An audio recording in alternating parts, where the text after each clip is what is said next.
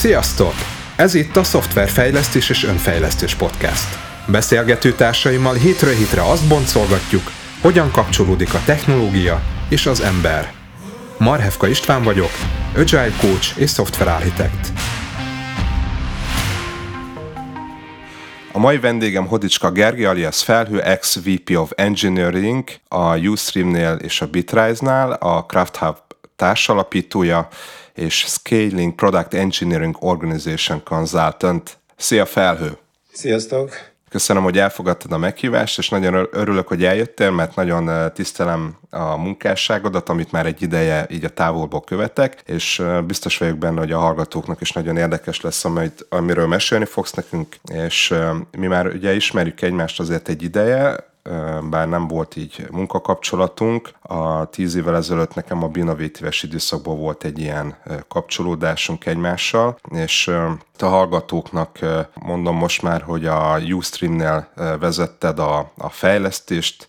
A későbbiekben főszervezőként elindítottad itthon a Craftot, ha valaki nem ismerni, akkor ez egy világszinten is elismert fejlesztőknek szóló konferencia lett, amit közösen a többi Ustream-es kollégáddal és a prezisekkel szerveztél. És azt érdemes tudni erről a Craft konferenciáról, hogy rendszeresen lépnek fel a szoftverfejlesztés celebjei, ikonikus, meghatározó alakjai, például Dan North, vagy Martin Fowler, Mary Papendick és meg sokan mások. Ezután további konferenciákat hoztatok létre, például a Stretchet, Leadership Management témakörben, a Crunchot, ami adatelemzéssel, adatfeldolgozással foglalkozik, az Amused, ami UI UX, Cell és az Impactet, ami kifejezetten termékfejlesztéssel foglalkozik. A legtöbben téged a Ustream-es sikereid miatt és az említett konferenciák szervezésében elért sikereit kapcsán ismernek, de a Ustream előtt is nemzetközi projektekben dolgoztál, például a Live Jasmine-nál vezető fejlesztőként, illetve maga a Ustream után pedig a a Bitrise-nál voltál VP of Engineering, most szabódúszóként dolgozol, és elsősorban tanácsadóként dolgozol, valamint a Craft hub a konferenciák szervezését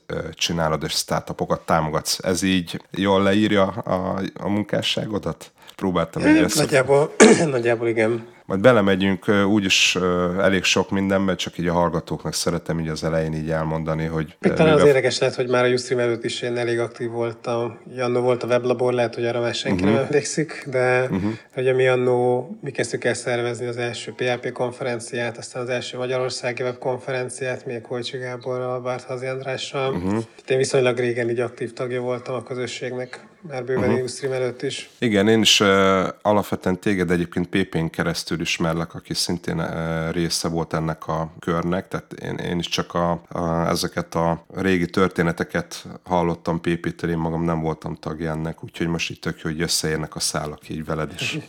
és hát elég sok téma van szerintem, ami, amiről így veled lehet így beszélgetni, és az első izgalmas témakör, amit így a beszélgetésbe behoznék, az a startupok körüli növekedés témája, amit így nagyon sokan nem, nem ismernek, akik így nem dolgoztak startupokban, és ennek megvannak a maga kihívásai, amire én nagyon kíváncsi vagyok én is, hogy milyen lehet. A Ustream-nél neked volt egy legendás időszakod, amikor így rövid idő alatt kellett, ha jól tudom, 8 főről 40 főre növelni növelned a fejlesztői csoportnak a, a méretét. Lenne kedved mesélni erről nekünk, hogy milyen volt ez az időszak, milyen kihívásokkal szembesültetek? Hát ugye eleve, és ugye tágabb kontextus pedig az volt, hogy, az, hogy amúgy voltunk kb. 30-40-en, és arról kellett 120 főre nőni, de abból a webes rész volt ez a 8-ról 40-re. Annyi csalás volt benne, végig sikerült ezt, ezt, ezt behúznunk, de annyi csalás volt benne, hogy... Ez mennyi, milyen időszak volt, bocsánat? Ez 3-4 hónap. Uh-huh. Hogy uh, már volt egy-két ember, akivel erről beszélgettem, és ők már így várták a, a jelzést, hogy mikor lehet jönni, ez mondjuk egy ilyen 6-7-8 ember, és akkor utána, hát ilyen nagyon intenzív LinkedIn túrás, menni emberek után. Itt volt az a sztori, amit párszor meséltem már, hogy mondjuk láttam valakinél egy PHP fekete könyvet a villamoson, és akkor mentem hozzá, megkérdeztem, hogy figyelj már, nem érdekel esetleg téged nálunk dolgozni? Tehát az, az ilyen, ilyen szinten működött. Annyiban azért egy picit más volt a piac, mint most, mert most nem tudom, hogy tudnánk egy ilyet megcsinálni.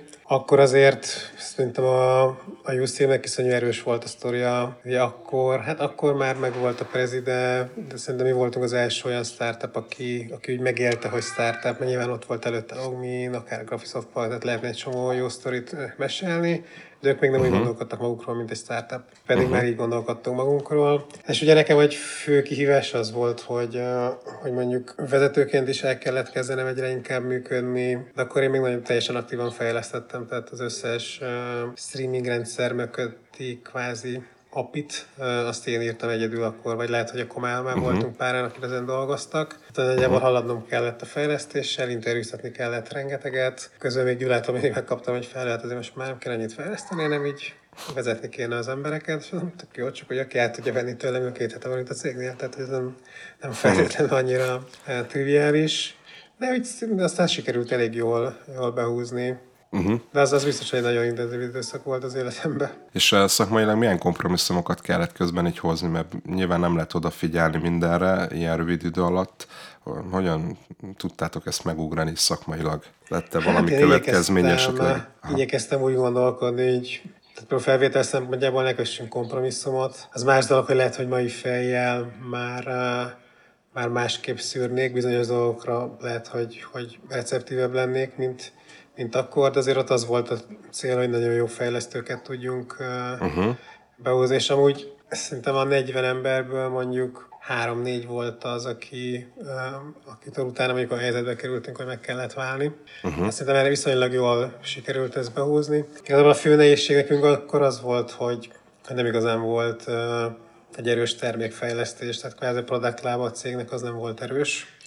Uh-huh. És, és az volt egy nagy kívás, hogy hogyan tudjuk ezeket az embereket irányba állítani, és megfelelő kívásokat adni neki. Mert ugye, ami most már közhely, nem tudom, olyan startup, tehát egy csomó módszertan kvázi akkor még abszolút nem volt, nem volt ismert, vagy nem volt, főleg itthon nem tudtunk ezekről. Tehát egy kicsit ilyen naív módon csináltuk szerintem a termékfejlesztés részét. Ösztönösen. Igen. De ez tök jó. Azért simán benne volt olyan, hogy a, fú, ez lesz a következő killer feature, ezt szénné uh-huh. fogják használni az emberek. Három-négy hónap, mondjuk négy-öt embernek lefejlesztettük, és használták mondjuk 2000-en. Uh-huh. Jó, akkor ez nem jött be, és nyilván mai fejjel meg már, már nagyon jól ki tudnánk találni, hogy oké, hogyan lehet ebből valami nagyon picit megcsinálni, tesztelni, és akkor úgy beletenni több energiát, hogyha már értjük, hogy erre tényleg van szükség. Uh-huh. Ebből így azt hallom ki, hogy ugye ami így nagyon fontos volt a sikeretek, ez az az, hogy abban ne kössetek kompromisszumot, hogy jó fejlesztőket vegyetek fel, tehát ez, ez mindenképpen a kulcsa volt. Erre Abszolút, majd egy... mert ugye az egy, hát ez egy ilyen önsorsrontó kör lenne, uh-huh. hogyha ott a minőségből feladnánk, azt szerintem az soha nem, nem szabad ebbe az irányba menni. Ráadásul ugye, hogyha jó fejlesztőket tudunk felvenni, akkor valószínűleg kevesebb ember tud ugyanannyit elérni, uh-huh Ugye minél többen vagyunk, annál nagyobb a kommunikációs overhead, tehát a sok szempontból nagyon megbosszulja magát, hogyha, hogyha valaki a minőségből enged. Uh-huh. Hát igen, és akkor főleg egy ilyen méretű termékfejlesztő szervezet, amikor ugye sok fejlesztő dolgozik, ez ilyen hatványozottan, vagy négyzetesen, vagy nem tudom, hogy de igaz ez a, ez a, ez a dolog, amit mondasz. Aha, tök jó. Ugye a fejlesztői csapat Budapesten volt, és ugye a marketing csapat volt a Silicium völgyben, Hát Hogyan a teljes üzlet, a... ugye sales, minden uh-huh. customer success. Sales Aha. És hogyan tudott ez a kettő együtt dolgozni? Ugye más volt a kettőnek a kultúrája is gondolom, de majd erről mesélsz, ugye az anyanyelv is más, időzóna is más, hogyan lehetett ezeket megoldani? Hát ugye ennek volt több fázisa, mert volt, amikor viszonylag kevés volt a kapcsolódási pont, mondom, amikor még nem volt, kvázi nem volt igazából egy igazi product uh-huh. szervezetünk, aztán később, hogy a product felépült, akkor a product managerek többsége már Magyarországon volt, és akkor kb. ők kommunikáltak leginkább kifele. Uh-huh. Aztán ennek volt egy olyan aspektus, hogy hogyan tudunk bizalmat építeni kultúrák, nyelvek, kontinensek, időzóna eltolódás közben. Itt általában az elég jól működött, hogyha, hogyha azt csináltuk, hogy Mondjuk eleinte például a Customer Success csapattal elindítottunk egy egy-két hetes periódussal egy, egy fix beszélgetést. Volt az a nagyon tipikus helyzet, hogy hogy a Customer Success úgy élte meg, hogy itt a fejlesztők azok egy kicsit ilyen nem, nem figyelnek oda a, a minőségre, meg, a, meg az ügyfelekre. Mi meg úgy éltük meg, hogy a Customer Success csapat pedig nem időben kommunikál, Kicsit olyan, mint régen volt mondjuk a fejlesztők meg az üzemeltetők között egy ilyen hasonló dinamika. És akkor ezzel a heti beszélgetéssel elkezdett kialakulni az empátia, megértettük, hogy ők hogyan gondolkoznak, ők megértették, hogy mi hogyan gondolkodunk, és akkor utána már ez, ez szépen el lehetett hagyni ezt a meetinget, mert, mert kb. így feloldódott a, uh-huh. egy állandó együttműködés alakult ki. Uh-huh. Tehát sokszor ilyen, ilyen módszerekre volt szükség, meg az is jól működött, ez, eznek volt, hogy nem tudtunk mindig utazni mondjuk könnyen, de általában az, az nagyon fontos, hogy, hogy egy ilyen helyzetben egy cég allokáljon arra büdzsét, hogy, hogy viszonylag gyakran mondjuk nem tudom én, negyed évente valaki tudjon elutazni egy másik helyre. Uh-huh. Mert azért az, amikor egymás mellett ülünk, főleg utána el lehet menni meginni egy sört, annál, annál jobb bizalmat építő dolog nincsen. Uh-huh. És akkor ez kompenzálna ezt a fajta fizikai távolság ott, igen, hogy... igen, igen. Uh-huh. Uh-huh. Pont valahol, valahol olvastam egy ilyet, hogy általában a, a bizalomépítésben mondjuk így a, a szagoknak is van szerepe, és hogy ezért egy kicsit így megcsalatja az agyunkat most ez, hogy ilyen zoomon keresztül beszélgetünk mindenkivel, és, és néha lehet, hogy ebből is vannak konfliktusok, hogy valahogy ösztönösen érezném, hogy itt valami információnak még kéne jönni a másikból, de nem uh-huh. jön, és akkor, akkor biztos ott van valami turpisság, és ez lehet, hogy nem egy tudatos szinten uh, zajlik, de de akár van egy ilyen aspektusa. Uh-huh. Hát igen, ez, ez nagyon érdekes ez a témakör, ez az egész kultúraformálás, bizalomépítés az online térben. Igen, ez önmagában is egy nehéz téma. És uh, ugye, ami ugye a Ustream egy világsiker lett, és uh, ugye több ilyen világsikerben is uh, részt vettél, ugye maguk a konferenciák is ennek számítanak, vagy ugye a, a Ustream uh, után ez a Bitrise-os uh, journey vagy ugye a Ustream mellett maga a Jasmine is. De hogy látod a, mi ennek a világsikernek a titka? Mi, hogyan lehet ezt elérni, hogy valami világszínvonalú lehessen? Ez egy jó kérdés. Hmm. Hát ez biztos, hogy a szemlátomás, bocsánat, a szemlátomást, mintha te ezt vonzanád, ezt a dolgot, tehát ezért kérdezlek téged. Hát igen, csak kicsit megpirulok, mert hogy ezek mindig, amikor benne, van, benne vagyok, akkor ez kevésbé tudatos, mert ugye nem így uh-huh. neki, hogy világsiker legyen, hanem kvázi uh-huh. csináljunk valami fasz a dolgot, de szerintem az az fontos, amit úgy szoktunk hívni, ilyen tulajdonosi szemlélet. Hát ez az, ami amúgy még az első kérdésedre is egy érdekes pont, hogy mivel, mivel másabb mondjuk egy startup, hogy hogy ezt tényleg mindenkitől igyekszünk ezt nem is megkövetelni, hanem egy olyan környezetet létrehozni, ahol ez ösztönösen jön, hogy tényleg nagyon magáénak érzi ezt a, ezt a dolgot, mert ugye Hát főleg ma már minden annyira komplex, hogy ezt nem lehet központilag irányítani. Hát azt kell, hogy azok az emberek, akik ott vannak egy adott helyzetben, ők tudjanak döntést hozni, ő magáénak érezze, merjen elindulni valamilyen irányba, és hogy nem gond az, hogyha épp nem a legjobb irányba indulok el, mert hogy ez része ugyanúgy a szerződésnek, hogyha, hogyha hibázok, az teljesen oké. Okay. Sőt, van, ahol ugye azt is mondjuk, hogy ha, kvázi, ha nem hibázok, akkor az nem is próbáltalkoztam eléggé. Benne van egyfajta maximalizmus is, ami úgy nem mindig jó, mert az is egy startupban szerintem egy ilyen szabadon másképp kell gondolkodni, hogy, hogy nem kell feltétlenül túlságosan jó megoldást kitalálni, hanem egy kellően jó megoldást kell kitalálni, mert olyan gyorsan változnak a dolgok, hogyha egy, hogyha egy ilyen nagyon-nagyon jó megoldást csinálnék, akkor valószínűleg több energiát teszek benne, mint amennyi, mint amennyi szükséges. És úgy is mondjuk lehet, hogy hat hónap múlva pedig már másképp fog működni akár az egész cég. Uh-huh. Hogy nem éri meg mindent úgymond kifaszázni teljes mértékben, hanem, hanem egy ilyen kellően jó megoldást kell csinálni, és akkor lépni a következő szintre. És ezt a kellően jót, ezt miben érted a magának a feature-nek a, nem tudom, a részleteiben, vagy a magának a technikai megvalósításnak a, tudom, a helyességében, vagy nem is tudom, hogy hogyan fogalmazok. Nagyjából mindenben, tehát mindenben. akár a, a szervezet felépítésében, uh-huh. csak most mondok egy példát, a Bitrise-nál másfél év alatt szerintem háromszor, négyszer ilyen teljesen újra szerveződött az engineering, mert teljesen másképp működött 10 pár fővel, 20 pár fővel, aztán amikor már 40-en lettünk, és akkor ott is nagyon sokat lehetne azon töprengeni, hogy most így a legjobb, vagy úgy a legjobb, de hogyha egy kellően jó setup megyünk, akkor valószínűleg az, az működni fog, és ugye mindig ott van ez a logika, hogy hogy tök oké okay, bármilyen döntést akár másnap megváltoztatni, hogy abból nem kell. Ugye nagyon sok cégnél, főleg tradicionális cégeknél van egy ilyen megérés, hogy ha most mi hoztunk egy ilyen döntést, akkor ki kell mellette állni. Örök élet. Ciki, ciki megváltoztatni. Mi meg úgy gondolkodunk, hogy most a tudásunk alapján hoztunk egy döntést, és lehet, hogy holnap tanulunk valami új dolgot, ami alapján kiderül, hogy ez nem volt egy jó döntés, teljesen oké okay változtatni rajta. Uh-huh. És igazából az a fontos, hogy uh, sokkal jobban járok, hogyha egy pici döntéseket hozok, és folyamatosan uh, megyek egyre inkább egy jó irányba, mint sem azt, hogy megpróbálok nagyon sokat ülni rajta, nagyon sokat agyalni. Uh-huh. És ritkán nagy döntéseket. E, igen.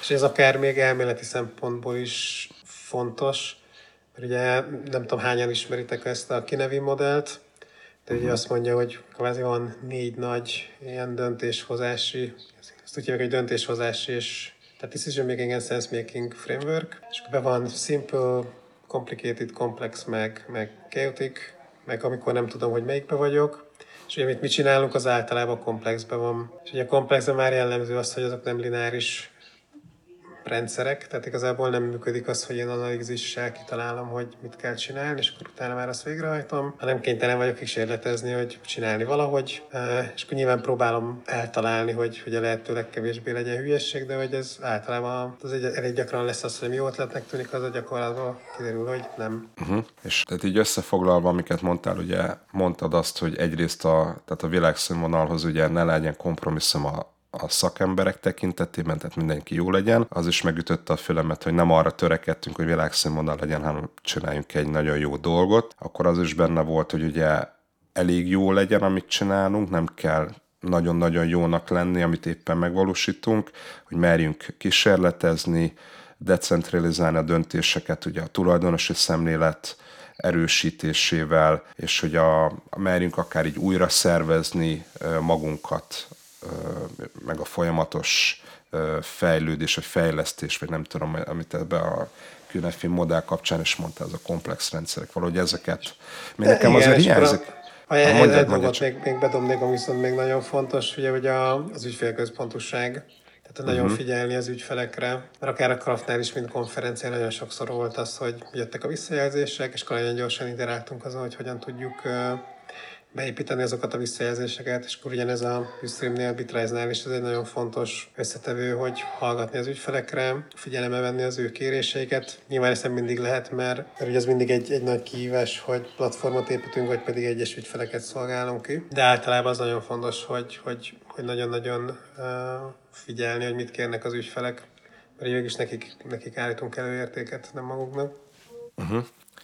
Nekem még azért egy dolog hiányzik, tehát, hogy most elmondtad azt, hogy, hogy mi kellenek azok ahhoz, hogy világszínvonalon építsünk valamit, tehát a hogyanja, de hogy a, a mit tehát amit csinálunk, hogy az, az is világszínvonnal lehessen, abban is, tehát hogy, hogyan lehet az, hogy te ilyen dolgokhoz csatlakoztál, tehát hogy, mert hogyha van egy olyan dolog, ami ilyen, amiben nincs benne a potenciál, akkor azt hiába csinálom világszínvonalon, nem biztos, hogy eljuthatok oda, tehát hogy kell, hogy legyen az, amivel foglalkozom is, maga olyan legyen, hogy világszínvonalat lehessen kihozni belőle. Hogy, hogy te ugye ilyen dolgokban vagy benne, voltál benne, hogy te hogy látod ezt, hogy ez, mitől lett ez így, vagy lehet, hogy akkor ez hozzád köthető, akkor ez a dolog, és nem biztos, hogy egy általános recept, nem tudom. Hát talán annyi, hogy én mindig próbáltam, egy vicces volt, minden amikor erre úgy tekintettem, hogy na, fú, hát itt sokáig leszek, mert, és akkor uh-huh.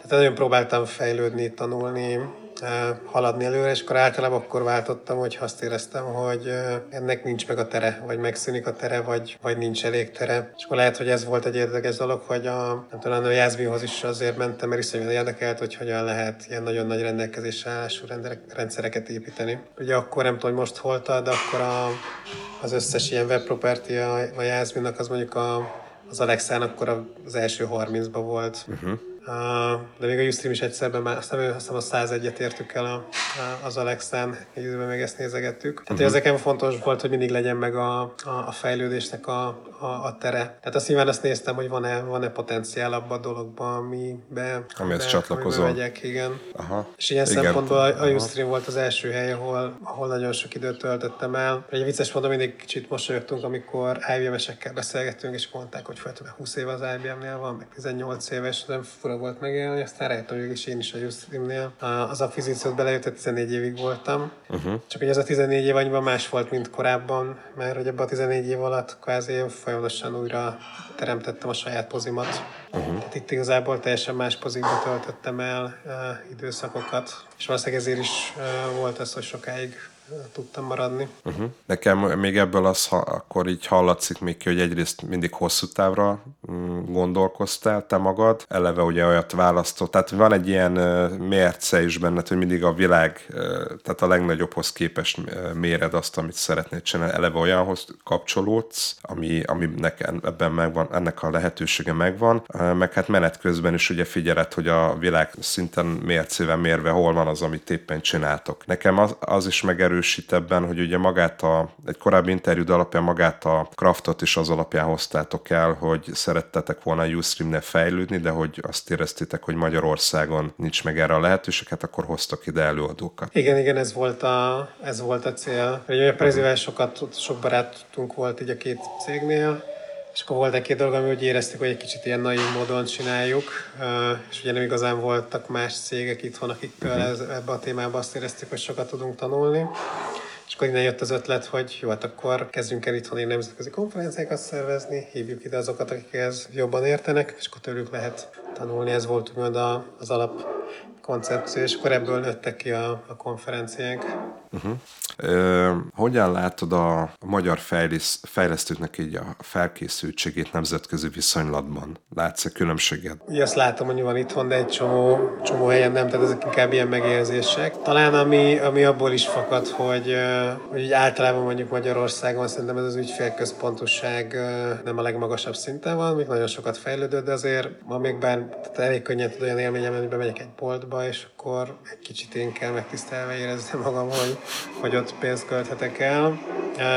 Tehát, hogy szerintem az alapfelkészültséget tök jó a fejlesztőknek, amiben általában szerintem erősségünk is, hogy eléggé az ilyen trükkös, okos megoldásokhoz elég jól értünk, ugye, amit angolul ez a resourceful. Uh-huh. Találékonyság. Vagy találékonyság, igen. Viszont talán ez, a, ez az ügyfélközpontosság, meg, meg üzleti szemmel való gondolkodás az, ami nem annyira az erősségünk, és ez az, amit szerintem mindenkit kapacitálok, hogyha, hogyha bárhol dolgozik, és ez akár egy Ustream-nél is a, ez az onboarding folyamatnak a része volt, ahol ezt átadtuk a fejlesztőknek, hogy iszonyú fontos, hogy bármilyen csapathoz kerül, akkor értse meg teljes mértékben, hogy mi ott a, mi ott a value stream, aminek ő a része. Az egész value streamet értse meg, értse azt, hogy, hogy ha mondjuk ő egy olyan területen dolgozik, ami a marketing csapatnak állít elő, mondjuk egy eszközt, akkor azt értse azt is, hogy a marketing csapat hogyan dolgozik, erre voltam úgy példánk is, hogy mondjuk az egyik csapat egy rendre eltörte a, a, a marketing csapatnak a, a kampányait, és akkor eleinte nem értették, hogy most nem tök mindegy, hát most uh, csak egy kampánykód, most néha nem mentjük el. És amikor egyszer leültünk, és az egész folyamatot átbeszéltek, akkor megértették, hogy ez, ez nem csak egy dolog, hanem a másik csapatnak nagyjából a munkáját teszik lehetetlenné. Uh-huh. Uh, tehát ez nagyon fontos, hogy értse meg a értse meg az ügyfeleket, tényleg mi az ügyfélnek a problémája, hogyan tudjuk őt kiszolgálni. Mert legtöbb esetben majd, ez majdnem mindig igaz, hogy mindent meg lehet egy kicsit bonyolultan is csinálni, meg kevésbé bonyolultan. És ha igaz, igazán értem a, az ügyfelet, akkor tudunk egy nagyon jó kooperációval a termékkel olyan megoldásokat kitalálni, ahol a lehető legkevesebb kvázi befektetett munkával tudjuk a lehető legtöbb értéket kihozni. Uh-huh. És ez az, amire szerintem nagyon-nagyon erős fókusza kell legyen mindenkinek. Mert ugye a nap végén meg kell érteni, hogy, hogy tök jó, hogyha valaki tud kódolni, de hogyha nem tud értéket előállítani vele, akkor az nagyjából nem ér semmit. Uh-huh. Te ezt úgy fogalmaztad meg egy korábbi interjúban, hogy a fejlesztők nem csak a kódolás feladata, hanem az értékteremtés. Akkor ez most ezt elég jól lefedi. Igen. Ustream-nél is, meg a Bitrise-nál is VP of Engineering voltál. Mi volt a feladatod ebben a munkakörben? Hogyan nézett ki egy napod, és biztos nagyon különbözőek voltak ezek a napok az évek során, de mégis. Hát ez egy, annyiban ez egy tök nehéz feladat, hogy elég nehéz a VP of Engineering pozit mondjuk a CTO pozi nélkül értelmezni, mert nagyjából ez, ez két puzzle darabka, aminek, amiknek kvázi egymásba kell e, érniük. És akkor az mindig egy érdekes dolog, hogy a, hogy a CTO, aki milyen ember tölti be a CTO pozíciót. És csak egy példa, ugye a Ustream-nél Gyula ő ügyvéd, és elég jól ért a technológiához, de mondjuk nem ahhoz az aspektusához, hogy de hogyan kell kódot írni, meg tesztelés, meg ilyesmi, tehát hogy ilyen dolgokkal nem foglalkozott. Tehát ott azért a, ez a VP of Engineering poziba volt egy erős ilyen CTO sapka is, a, ami egy egyfajta ilyen technológiai iránymutatás is tartalmazott. Általában szokott lenni a felosztás egy ilyen nagy könyv szerint, hogy a CTO a technológiáért felelős, a VP of Engineering pedig a, a, az engineering szervezetért, meg a szállításért, hogy annak egy jó kultúrája legyen, jó folyamatok legyenek, a magas minőségben tudjon szállítani a szervezet, de mondom, ez, ez nagyon, nagyon, nagyon eltérő tud lenni a különböző helyzetekben, akár élet szakaszokban is. És akkor van olyan, hogy néha egy, egy ilyen apró problémába kell így nagyon belezúmolni, és az azt kell előre vinni, aztán megint ki lehet egy kicsit eh, lépni.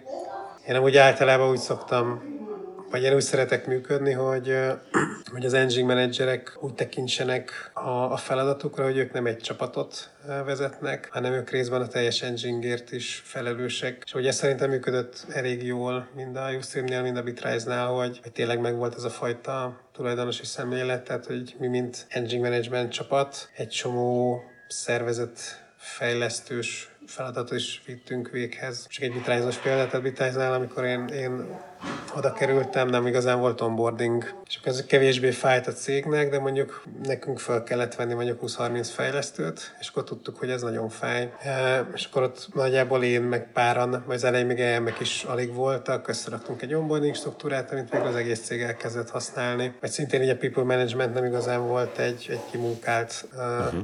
dolog, viszont mi tudtuk, hogy nekünk kell mondjuk a legnagyobb szervezetet üzemeltetni ahol már szerintem fontos viszont, hogy legyen megfelelő minőségű people management, akkor ennek is a különböző aspektusait kidolgoztuk, hogy hogyan legyen valakinek mondjuk egy jó ilyen personal growth planje, mi a feladat egy EM-nek, uh, hogyan tartson jó. Tehát nagyon sok ilyen dologgal foglalkoztunk. Uh-huh. Tehát ez a, végülis mondjuk amiről éppen beszélsz, az a teljesítményértékelés szerű rendszer, tehát hogyan lehet értékelni Igen, igen, tehát hogy akár ilyen dolgok is a, a részei uh-huh. lehetnek. Aztán lehet, hogy ez valahogy engem kísért így végig, mert, mert ugye ez általában a, a HR-től jön, vagy a People Operations-től. Csak valahogy a Justinnél úgy alakult, hogy nekünk egyszer volt HR-esünk, de egy nagyon-nagyon negatív élmény lett, és akkor utána uh-huh. nem is volt uh-huh. uh, sokáig hát itt majdnem mindent magunk csináltuk meg. Tehát én dolgoztam ki ilyen karrier, grade rendszert, fizetési rendszert, tehát nagyon sok mindent úgy,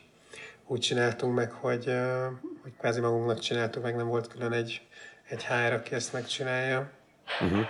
És ez a Bitrise-nál is hasonlóképpen volt? Talán csak annyiba, hogy a, hogy a, ugye a Bitrise-nál fokozottan igaz volt ez, hogy, hogy folyamatosan nő a, a szervezet, és ott néha az volt a koncepció, hogy, hogy nem, hát mondjuk egy, egy szervezeti egység le van maradva adott esetben, akkor azt nem várjuk be, hanem megyünk, megyünk előre, és akkor ezzel kvázi tudatosan egyfajta feszültséget benne adjunk a rendszerbe, uh-huh. hogy az oké, okay, mert hogy a fő szempont az, hogy növekedni tudjunk. És igazából ott a, a HR le volt maradva, mert nagyon kevesen voltak az elején, meg, meg nagyon nehezen találtuk meg azt a, azt a VP of People-t, aki végül ennek az élére tud állni, és ez részben ebből fakadt az, hogy bizonyos dolgokat mi megcsináltunk magunknak.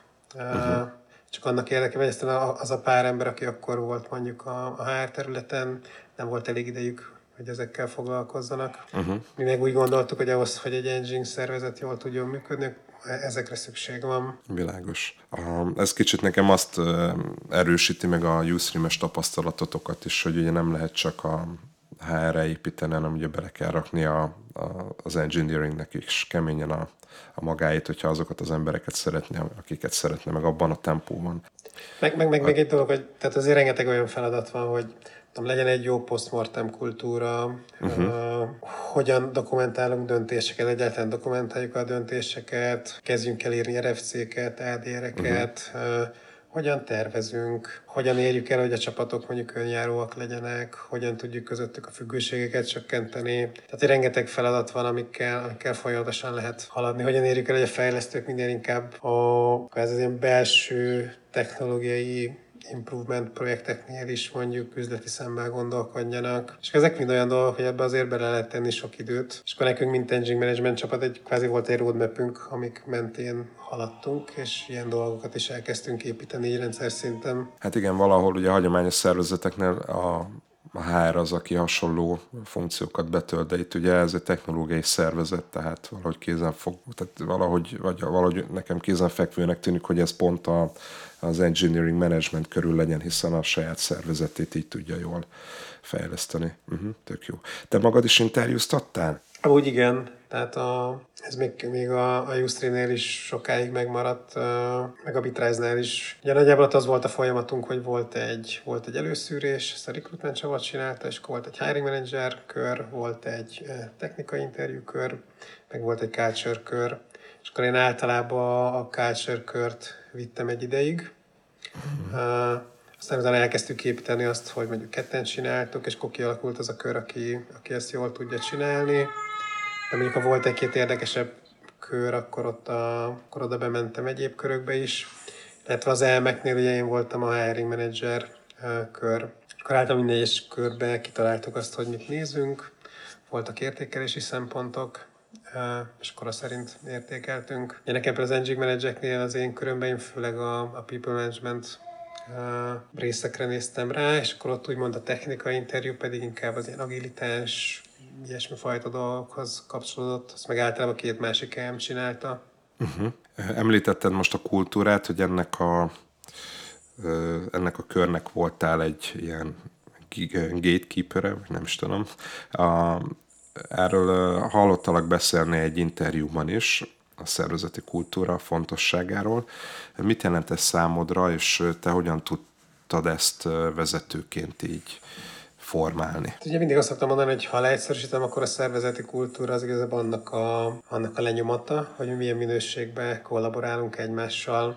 Úgymond nincs egy független uh, céges kultúra, hanem az, hogy, hogy uh, ha te megkérsz valamire, én megkérlek valamire, hogyan kérlek meg, az, az mind a kultúrának a része. És ugye ennek van nagyon sok aspektus, amit lehet, lehet tudatosan építeni. Uh, ilyen általában ilyen alapillérekre igyekeztünk nézni például, hogy ilyen grossz mindsetű emberek legyenek, uh-huh. ami azért is fontos volt, mert, mert tényleg egy olyan környezet, ami folyamatosan változik. Ha valaki kölcsösen ragaszkodik úgymond az állandó dolgokhoz, nem tud sikeres lenni. Tehát az neki se lenne jó igazából, meg, meg nekünk se lenne jó. Akkor a feedback kultúra az nagyon fontos, mert hát azáltal például, amit korábban mondtuk, hogy kellően jó megoldásokat választunk, abban az is benne van, hogy hogy azok tényleg nem igazán jó megoldások, és akkor ahhoz, hogy ezeket a megoldásokat egyre jobbá tudjuk tenni, az nagyon fontos az, hogy aki mondjuk annak az alanya, mondjuk egy folyamatnak, amit létrehoztunk, az egyből adjon visszajelzést, mert ez egy gyakori tapasztalat volt, hogy szerintem a problémáknak a 90% amit valaki úgy él meg, hogy fú, milyen szörnyű, egy másodpercig tart megváltoztatni, csak annyi kell, hogy mondja valaki. Meg az is, hogy valaki tudjon mondjuk feedbacket fogadni, akkor általában merjen hibázni, az egy fontos része volt a, a kultúrának. Megint csak a, a kísérletezős hozzáállásból ez, ez abszolút adódik, hogy ha, ha valaki nem mer hibázni, akkor megint csak nem, nem fog tudni sikeres lenni egy, egy ilyen környezetben. Uh-huh. Ebből uh, én azt hallom ki, hogy ez a pszichológiai biztonságról beszélsz, amit mostanában hogy így, így szoktak ugye megfogni. Igen, igen, igen, igen, igen. Uh-huh. Még ez is nagyon fontos része, igen, egy kultúrának. Tök jó, nagyon jó ezeket hall... lehet még, hogy a, uh-huh a transzparencia, tehát az nagyon fontos, hogy mindenki értse, hogy ha valaki nem is vesz részt egy döntésben, de mondjuk akkor is kristálytisztán értse, hogy miért az a döntés született, vagy hogyan vonatkozik rá ez a döntés. Akár az, hogy mondjuk egy szervezetben, hogy mondjuk új pozíciók nyílnak meg, az bárki számára elérhető legyen, ez megint csak egy nagyon fontos pillére szerintem annak, hogy egy jó kultúra legyen, mert akkor azt érzik az emberek, hogy, hogy a beletett energia mentén tudnak mondjuk tovább lépni a, a karrierjükben, nem pedig úgy, hogy kivel vagyok jobban, kivel kell ahhoz beszélgetnem. Világos. Nekem ugye úgy tűnik, hogy a te vezetőként magukat a vezetőket is fejleszted.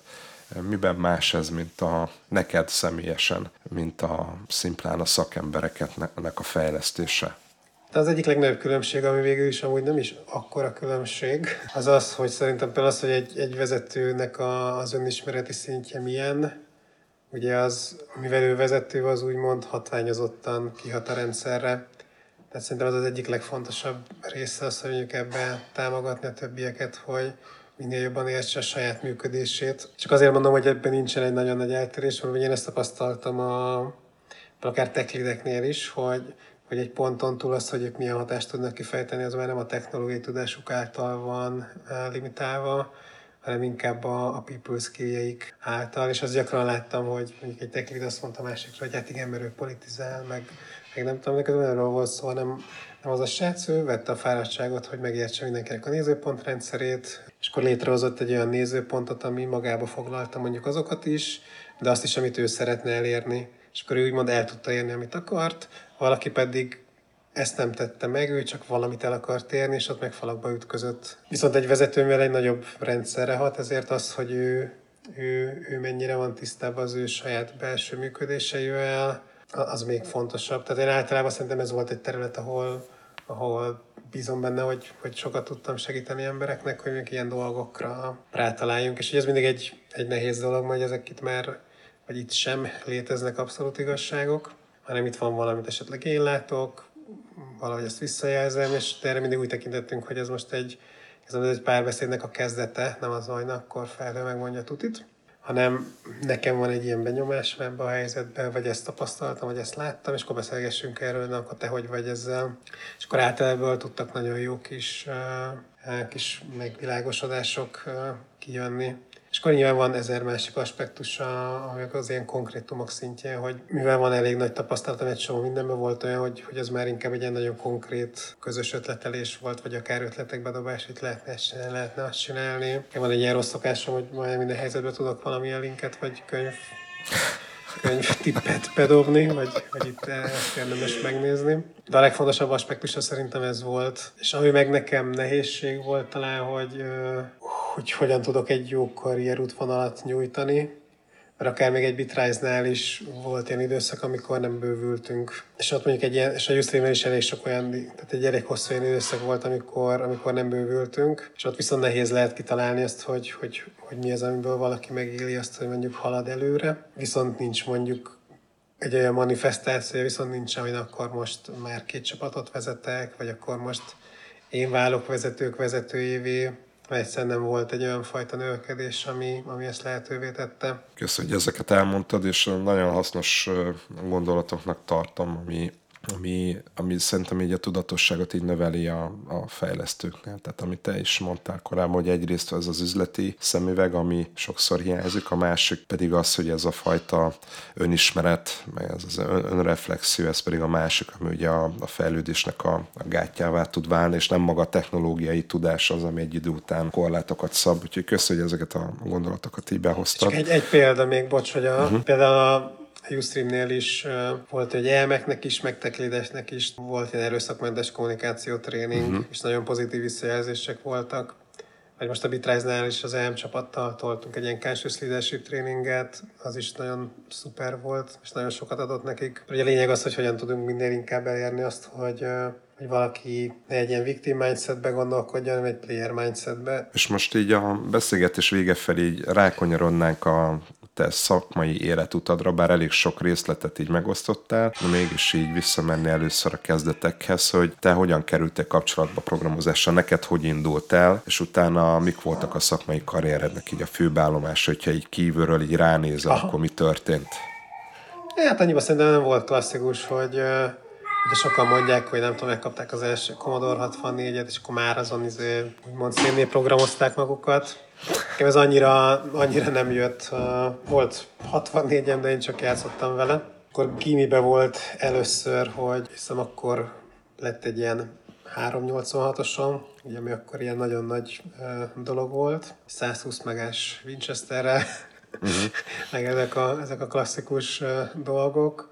Ugye ezt néha szoktam mesélni egy ismerősöknek, főleg fiatalabbak, hogy, hogy ezt lehet, hogy felfoghatatlan, hogy kvázi, amikor én gimibe jártam, nem volt internet. Nem az volt, hogy töltögetjük le meg, hanem ilyen újságokból pötyögtük be kézzel a kódokat, meg, meg ezek a dolgok. És akkor nagyjából gimibe volt egy, egy jó barátom, aki ugye elég keményen tolta már a programozást, és akkor ő, ő hatott rám, és akkor elkezdtem én is ilyen túrópaszkába csinálni dolgokat, volt, hogy együtt is csináltunk dolgokat, de ő elég durán belemért az eszembe is, az engem nem fogott uh-huh. meg annyira. Volt ez, hogy kvázi ilyen túrópaszkába kezdtem el programokat írni, és akkor azzal azzal nagyon jól el voltam, és akkor az egyetemen én villamosmérnökre mentem, hogy azt mondták, hogy jobb a villamosmérnök, vagy a villamosmérnök megérti azt is, hogy hogyan működik a gép, de lehet programozni is tanulni, és hát ez tök jó.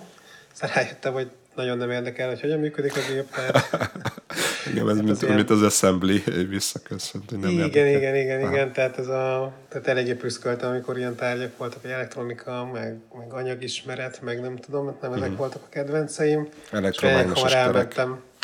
Tessék? Elektromágneses terek. Oh, igen, igen, igen, igen. Uf, Hálózatok és rendszerek. Volt. a, a, a házak és rendszereket szerettem, mert az logikus volt, de az uh-huh. elektromágneses terek az tényleg az az volt nekem egy, egy ilyen agylövés, hogy nem értem, mi Isten történik itt, ez, ez felfogadatlan volt. Egy elég jó vizsgám is volt, na mindegy is. uh, és én ott is még egy kicsit azért ilyen csellengtem, és akkor volt egy, volt egy barátom, aki akkor már doktorandusz volt, és bedobott egy ilyet, hogyha ha már neki ugye volt kis szobája, és ott felszabadult egy hely, hogyha másnap reggelre írok neki egy önálló borjelentkezési rendszert, akkor ennyiem lehet az az asztal. Mondom, ez tök jó és adott egy pörkönyvet, nem is tudom honnan jött akkor az az ötlet, és akkor elkezdte mindenki által, nem én délután, és akkor az volt hogy másnap ez, ez meg legyen, és hát emlékszem az első 6-7 óra, nem tudom, hogyha valaki programozott Perl, akkor tudja, hogy nagyon barátságos hívőzeneteket ad vissza, hogy minden azt írja, hogy internet server error. És az ott a változó, tehát ez, hogy milyen típusú változót használsz, nem mindegy, hogy ott volt lista a változó, meg nem tudom mindent. Lényeg az első 6-8 órában így majdnem megőrültem, mert, mert semmi nem akart működni, tehát már egy forciklust se sikerült megírnom kb. Valahogy ráéreztem az ízére, a végén tudtam e-mailt küldeni, és akkor így összeállt a rendszer. Nyilván mai fejjel el tudom, hogy az ilyen XSS sebezhetőségtől kezdve ott minden, minden volt, működött, és akkor meg lett az asztal. Az annyiba jó volt, hogy valahogy akkor úgy sokkal fókuszáltabban elkezdtem ráállni, hogy akkor nem tudom, én nem ultisztunk már a egyik épület aljába, hanem elkezdtem ott ilyen kvázi egész napokat azzal tölteni, eleinte ilyen frontendes dolgokkal, tehát nagyon mélyen belemásztam a JavaScript-be. Akkor már elmondani, hogy nagyjából amit akkor lehetett tud, róla tudni, azt tudtam. Akkor valaki mondta, hogy a Perl az hülyeség, a PHP, a tuti, hm, tök jó, akkor elkezdtem annak is utána nézni. Uh-huh. Szerintem annyiban az egy jó időszak volt, hogy, hogy akkor még szerintem lehetett követni, hogy, hogy hol van a frontvonala a dolgoknak, mert nem tudom, volt mondjuk 10 konferencia, vagy mondjuk max 15, és akkor tényleg az volt, hogy járattam az újságokat, az összes konferenciának az összes videóját végignéztem, amit elértem, letöltöttem a szlájdokat, végignéztem, és akkor belemélyedtem mindenbe, amiben akkor be lehetett mérni, és akkor végig is ilyen kvázi így lettem webfejlesztő, és akkor az első munkahelyem egy, egy ilyen picike cég volt, az volt a lényeg, hogy egy autóvezetési vizsgáló rendszert rakunk össze, csak aztán nagyon húzódozott, nem működött, de akkoriban már publikáltam egy csomót a weblaboron, és akkor ott egy srác, akivel jóba voltunk a revistán keresztül, ő áthívott a kárnésőhöz, és akkor ott voltam egy évet. Ott igazából végig is azért jöttem el, mert uh, ugye azt láttuk, hogy nagyon sok fejlesztés az nagyon gyenge alapon állt, tehát nem használtak akkor még framework ilyesmit, és akkor mi mondtuk ezzel a srác, hogy figyelj, nekem ez is volt a diplomamunkám, tehát egy, egy elég jó PHP-s framework raktam össze, hogy akár ezt odaadom, tök ingyen, vagy adtok nekünk két hónapot, összerakunk valami hasonlót, vagy még jobbat, csak hogy egy ilyen agency logikában ez nem fér bele, mert csak uh-huh. azt mhm. lehet csinálni, amit el lehet adni az ügyfélnek. Igen. igen, igen. És akkor mégis ez volt talán az egyik döntő, hogy akkor onnan eljöttem, és akkor volt még egy kisebb cég, ahol az volt a cél, hogy, hogy kicsi cég, de majd együtt növünk, és tök jó lesz. Csak aztán nem nőttünk, és akkor utána már jött a Jászmin, és akkor ez nekem nagyon izgalmas volt, mert, mert tényleg, tehát nem tudom, akkoriban egy index, vagy minden, amit itthon a legnagyobb rendszer volt, azok eltörpültek uh, ahhoz képest. Uh-huh. És akkor ott először a fizetési rendszeren dolgoztam, uh, utána lettem így az egésznek a vezetőfejlesztője. Volt, hogy a teljes kódbázist kvázi leforkoltuk, mert csináltunk ilyen uh, uh, más brandi oldalakat, és igazából ketten egy haverommal szerintem jobb állapotba hoztuk az egész kódbázist, mint a korábbi X-fős fejlesztőcsapat, és akkor végül is tőlünk vették már át ők vissza uh-huh. ezeket a fejlesztéseket. És akkor utána jött a Ustream, és akkor ott, ott is az elején én főleg backend foglalkoztam. Vicces módon az a, szerintem még most is az általam írt framework van a, a website mögött. Uh-huh. Nyilván sokat fejlődött, de soha nem álltak át egy másik cuccra. Az nem tudom, hogy szomorú vagy, és annyiban jó dolog, hogy még, még most is mm. az idők próbáját kiállja, de, de valószínűleg annál már vannak jobb, jobb rendszerek. Meg akkoriban én csináltam az összes Ugye ilyen API gateway hívtuk, azokat mindent csináltam. És akkor utána ott már ugye elkezdtem így a vezetés fele sodródni, és akkor utána már egy ponton már nem fejlesztettem semmit. Amit annyiba bánok, hogy, hogy valahogy azt láttam, hogy most szerintem, hogy egy fejlesztő ügyes, olyan szintű eszközökhöz fér hozzá, iszonyú dolgokat lehet szerintem megcsinálni pillanatok alatt, mint frontend, backend, cloud, ez, eszméletlen erős eszközök vannak, Uh-huh. És um, ugye említetted most, hogy ugye vezetőként dolgoztál már az elmúlt években, hogyan uh, tudtál mégis így partner maradni így a fejlesztőkkel, hogyha ugye már te magad nem tudtál fejleszteni, hogyan próbáltad ebben így kompenzálni ezt a, ezt a kimaradást? Az egyik fel az, hogy azért ameddig eljutottam, addig szerintem elő, elég erős alapjaim voltak, uh-huh. és azért utána is próbáltam valamilyen szinten karban tartani magam, csak arra rájöttem, hogy annak már, nem tudom, volt, hogy elolvastam egy könyvet a góról, és akkor úgy tök jó, most értem a gót, és akkor három hónap múlva meg semmire nem emlékeztem belőle, mert soha nem használtam. Próbáltam utána már olyan dolgokba képezni magam, amik inkább, inkább ilyen high levelebb megértésbe uh-huh segítenek, meg nem tudom, tök sokat utána olvastam, hogy hogy működik a Kubernetes, hogy működik a Docker, meg ugye folyamatosan beszélgettem a, a kollégákkal ezekről, és azt elég hamar megértettem, hogy, hogy bizonyos ötleteimet nem érdemes túltolni, mert lehet, uh-huh. hogy én logikailag van egy jó meglátásom, de a gyakorlati szempontból meg nem biztos, hogy, hogy az ott most helyén való nekünk Ilyen lehet mondjuk a microservices, hogy volt egy időnk, hogy töket voltam, hogy lehet, hogy nekünk is el kéne menni ilyen irányba, és mondták, hogy tök jó, de hogy nekünk most nem ezek a problémáink, hanem előtte még ezt meg ezt meg kell megcsinálni. Tehát szerintem van egy jó, jó megértésem arról, hogy kb. hogyan működnek ezek a dolgok, értem, hogy minek hol van a helye, meg vannak olyan alapvetések, mondjuk olyan DevOps, ilyesmi, amiket viszont nagyon mélyen megértettem, és akkor elég jól össze tudom kötni, hogy még ha nem is feltétlenül értem, hogy ezt a technológiát hogy működik, viszont értem, hogy a DevOps szempontjából mi az, amire szükség van. És akkor ilyen nézőpontrendszereket most is elég hasznos dolgokat be tudok hozni fejlesztőknek is. Csak mondom, erre kell szerintem vigyázni, hogy, hogy közül meg változik a kontextus, vannak olyan konkrét tudások, amik, amik elévülnek, hogy azért szerintem inkább fontosabb lehet már itt inkább ilyen principle szintű dolgokat uh-huh. megérteni, és akkor maximum azt kitalálni közösen, hogy oké, okay, ezt a principle-t abban a kontextusban hogyan tudjuk egy praktikává formálni. Uh-huh. Nekem így úgy tűnik, ahogy így mesélsz róla, hogy így mondtad, hogy high level gondolatokat elsajátítasz, és tulajdonképpen ezzel így ezt a tudatosságot próbálod ugye így bevinni abba az adott szervezetbe, és lehet, hogy akadályokba ütközöl közben, mert még a gyakorlat nem, nem tudja ezt visszaigazolni, hogy az ott helyes vagy nem, de hogy a kollégákkal való sok beszélgetésen keresztül ugye tudod ezt igazolni, hogy aznak megvan a helye, vagy nincs meg a hely, és akkor így együtt tudtok a különböző szinteken így dolgozni, és így tudod így tulajdonképpen így rendszerezni azt a, azt a szervezetet működésben, emberek szintjén, technológiában, ilyesmi. És hogy az is érdekes volt hallgatni, hogy ugye vannak olyan területek, ahol ugye még mindig mély így le tudsz nyúlni valahol, ugye magasabb szinten, meg hát nyilván sok minden, sok mindennel összefügg, látod át, és ami még nekem ebből így kihallottam az, hogy hát a, ugye a fejlesztés az nagyon sokáig csináltat, tehát van egy nagyon erős alap, ami, ami azért sokáig elég. Hm, nagyon izgi.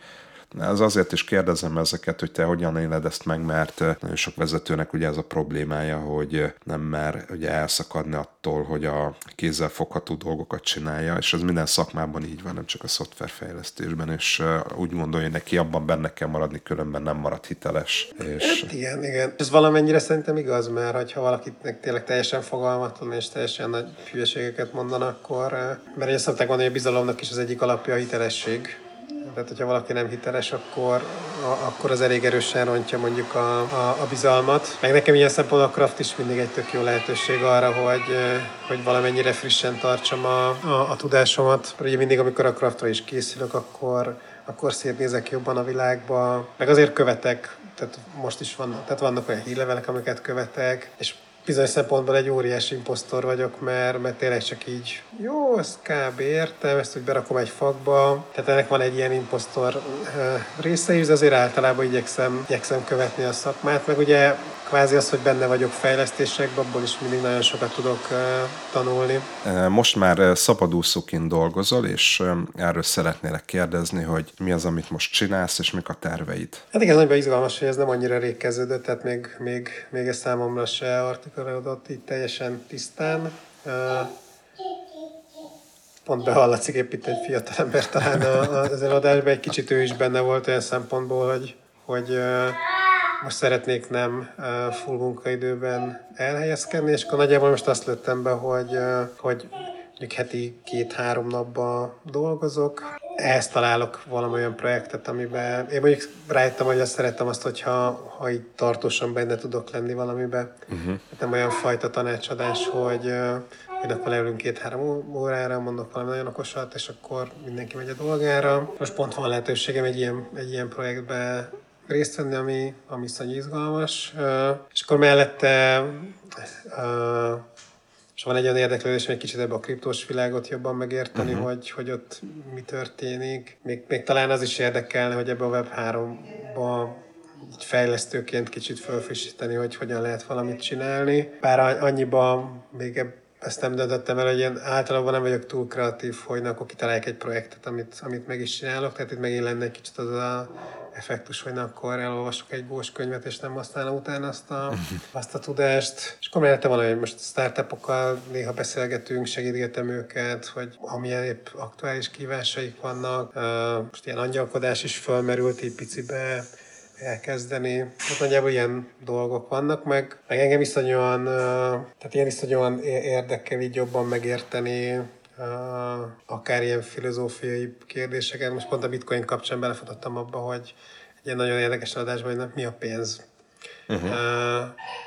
és akkor kiderült, hogy ennek rengeteg mélysége van és akkor mondjuk ott ajánlottak pár dolgot, ami, ami, ami mind olyan, hogy ilyen viszonylag sok időt el lehet tölteni, hogy, hogy azt az irányt megérteni. Plusz engem nagyon érdekel minden, ami, ami ilyen szervezetfejlesztés, vagy, vagy teljes céges szintű agilitás. Ebbe a témából is rengeteg olyan kvázi könyv téma van, amiben szeretnék jobban uh, belefolyni most egy barátommal épp szervezünk egy, egy új konferencia ötlet, azt mondom, hogy egy új konferencia ötleten dolgozunk, uh-huh. Thrive címen, ami a Conscious Leadershipről szól. És akkor ez is most nekem tetszik, hogy, hogy így több ilyen apróságban benne tudok lenni, ami nyilván egy, egy Justin vagy Bitrise mellett az teljesen esélytelen volt. És akkor persze ott van a Craft Hub, mert ugye most is a Craftnak a, a, a programját azt, azt én szervezem, meg a Stretch programja program összerakó csapatjának is tagja vagyok, és akkor ezek is azért uh, visznek el időt. Ráadásul, uh-huh. hogy az idei év azért a Covid kapcsán elég, uh, elég meredek volt. Ugye minden, amit, minden, ami eddig jól működött, az, az teljesen a feje tetejére és most teljesen más megoldásokat kellett kitaláljunk. Uh-huh.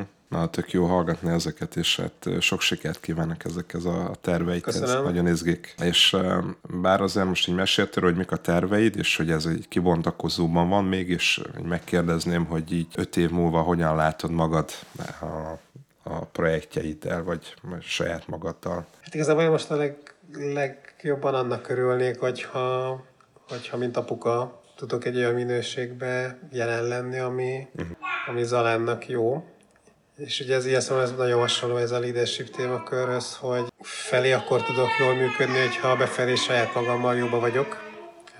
És ez egy olyan terület, ami, ami, ami biztos, hogy tud fejlődni. Tehát leginkább ennek örülnék, hogyha én saját magammal szembe egy ilyen nagyon kiegyensúlyozott jó kapcsolatom van magammal. Kvázi szeretem magamat. Ha ide el tudok jutni öt év alatt, akkor én már elégedett vagyok. És a többi dolog az meg szerintem ha ez működik, akkor az kiesik, mert, a, mert ehhez képest minden egyszerű. Köszönöm szépen felhő a beszélgetés, nagyon, nagyon jó volt nagyon jó volt téged így hallgatni, nem is ak- tudtam így beleszólni, annyira figyeltem, a, nem is akartam, meg szeretek, de hogy nagyon jó volt ezt így hallgatni. Köszönöm, hogy eljöttél, beszélgethettünk. Én köszönöm a meghívást. Biztos, hogy nagyon sokaknak ez egy érdekes beszélgetés lesz, és hát sok sikert kívánok neked a továbbban is, bár most már a sikereket ugye nem a, a projektekben méret, hanem a, a belső fejlődéssel, és egy a családban, a, a gyermekeddel, önmagaddal való kapcsolatban. Úgyhogy Hát minden jót. Minden jót neked. Nagyon szépen köszönöm. És uh, most már a hallgatóknak mondom, hogyha tetszett nektek az adás, akkor csatlakozzatok Facebookon a Carrier Compass szoftverfejlesztés és önfejlesztés csoporthoz, ahol mindig értesülhettek az új epizódokról, és van egy meetupunk is annak a következő alkalmairól. Sziasztok! Sziasztok!